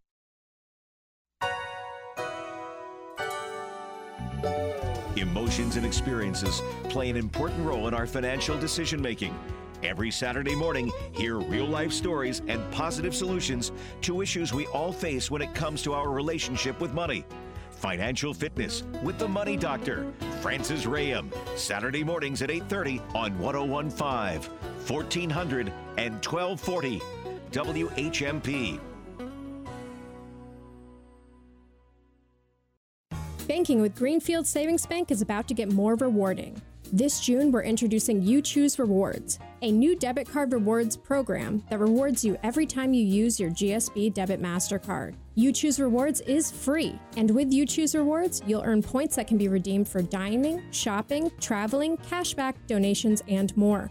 Link your GSB debit card with your mobile wallet, including Apple Pay, Google Pay, Samsung Pay, or PayPal. It's easy to start earning You Choose Rewards. After June 1st, just go to our website and sign up for You Choose Rewards for your GSB Debit MasterCard. It's free. All you need to do is sign up. So mark your calendar and sign up your Greenfield Savings Bank Debit MasterCard for You Choose Rewards after June 1st. And start earning You Choose Rewards every time you use your GSB Debit MasterCard. You choose rewards, the free debit MasterCard rewards program coming to Greenfield Savings Bank this June. Member FDIC, member DIF. Learn more at greenfieldsavings.com slash you choose. At Mountain View Farm in Easthampton, we have been growing beautiful, certified organic produce exclusively for our farm share members since we started, and we have been voted best local CSA in the Valley for the last 15 years running. Included in your weekly pickup, you can also enjoy our field of you pick flowers and herbs all season long, and you can shop in our farm store, which features many wonderful local products. We offer shares for all size households. Sign up at mountainviewfarmcsa.com. You're listening to Talk the Talk with Bill Newman and Buzz Eisenberg, WHMP. And we are back in our conversation with Professor Paul Katz of the Biology Department at the University of Massachusetts at Amherst and the director of the Initiative on Neurosciences. And there is going to be a 2023 interdisciplinary neuroscience conference at the university. The theme is the neuroscience of aging. We've been talking about the brain. We can't talk about the brain without talking about intelligence. And I think we can't talk about intelligence without talking about what people call artificial intelligence, AI.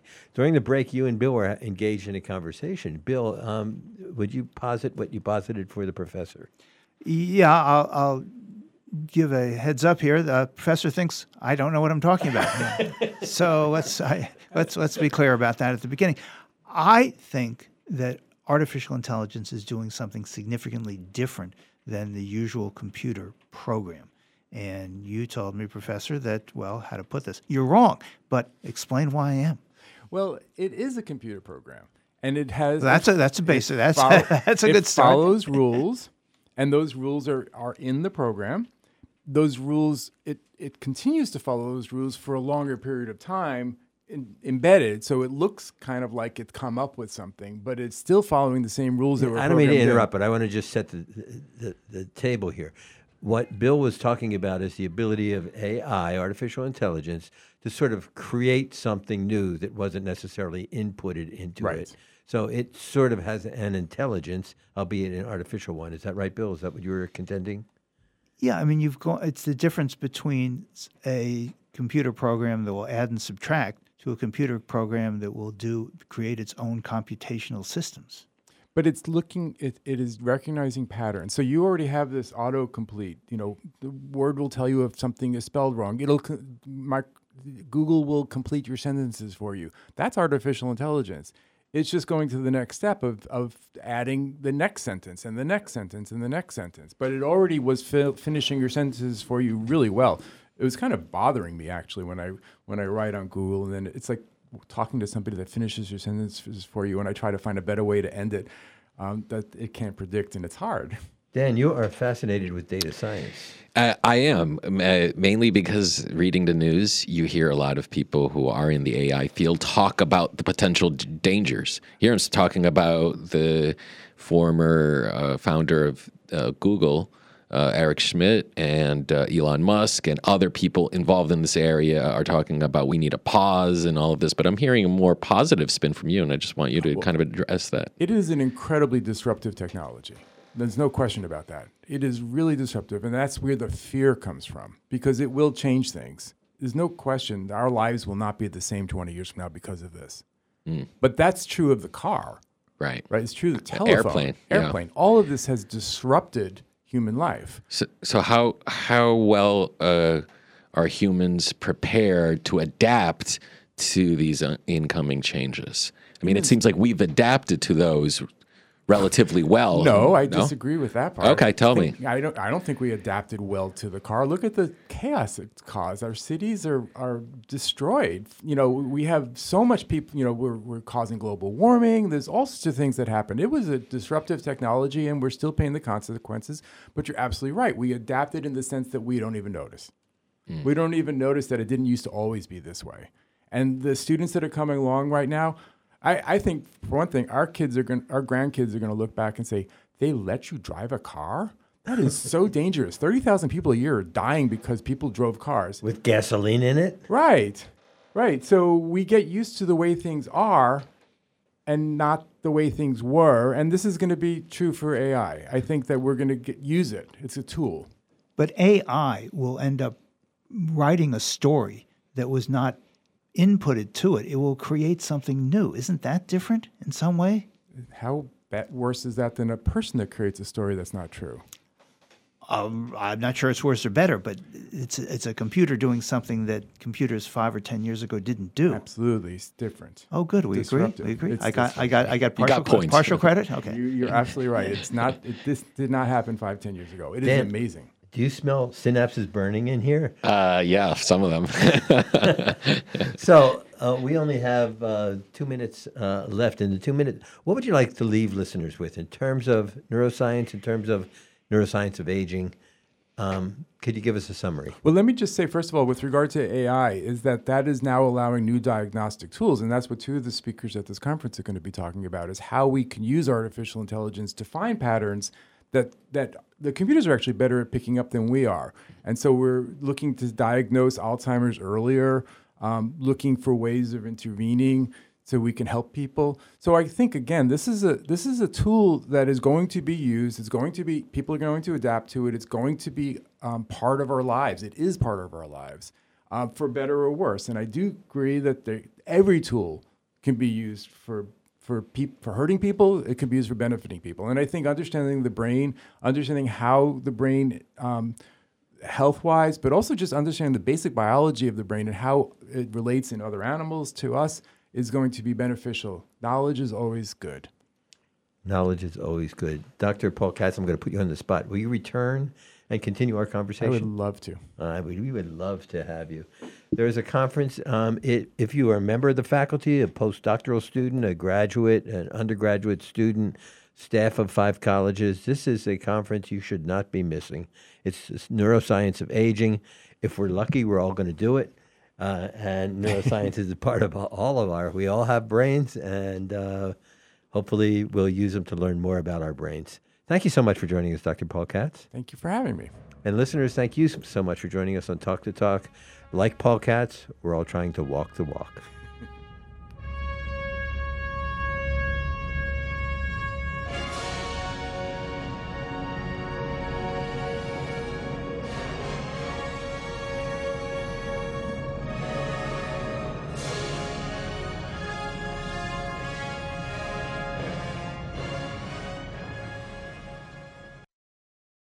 It's happening here in the Valley, we're talking about it. We have a very unique and lethal combination of emboldened white supremacy in this country and unfettered access to guns. We need to keep talking about the intersection of white supremacy and guns. Guns are used in order to, you know, elicit fear and power and control uh, by white supremacists, and it's not an issue that's going away easily. 1015, 1400, and 1240. We are the Valley. We are WHMP. Imagine working hard for so many years and reaching your retirement only to find out there's an issue with your pension or 401k. Unfortunately, it's a problem too many Americans face. The New England Pension Assistance Project can help you get the benefits you've earned by providing free legal help. Contact the New England Pension Assistance Project at 888 425 6067 or visit them online at pensionhelp.org/new England. a public service from the U.S. Administration on Aging's Pension Counseling and Information Program. WHMP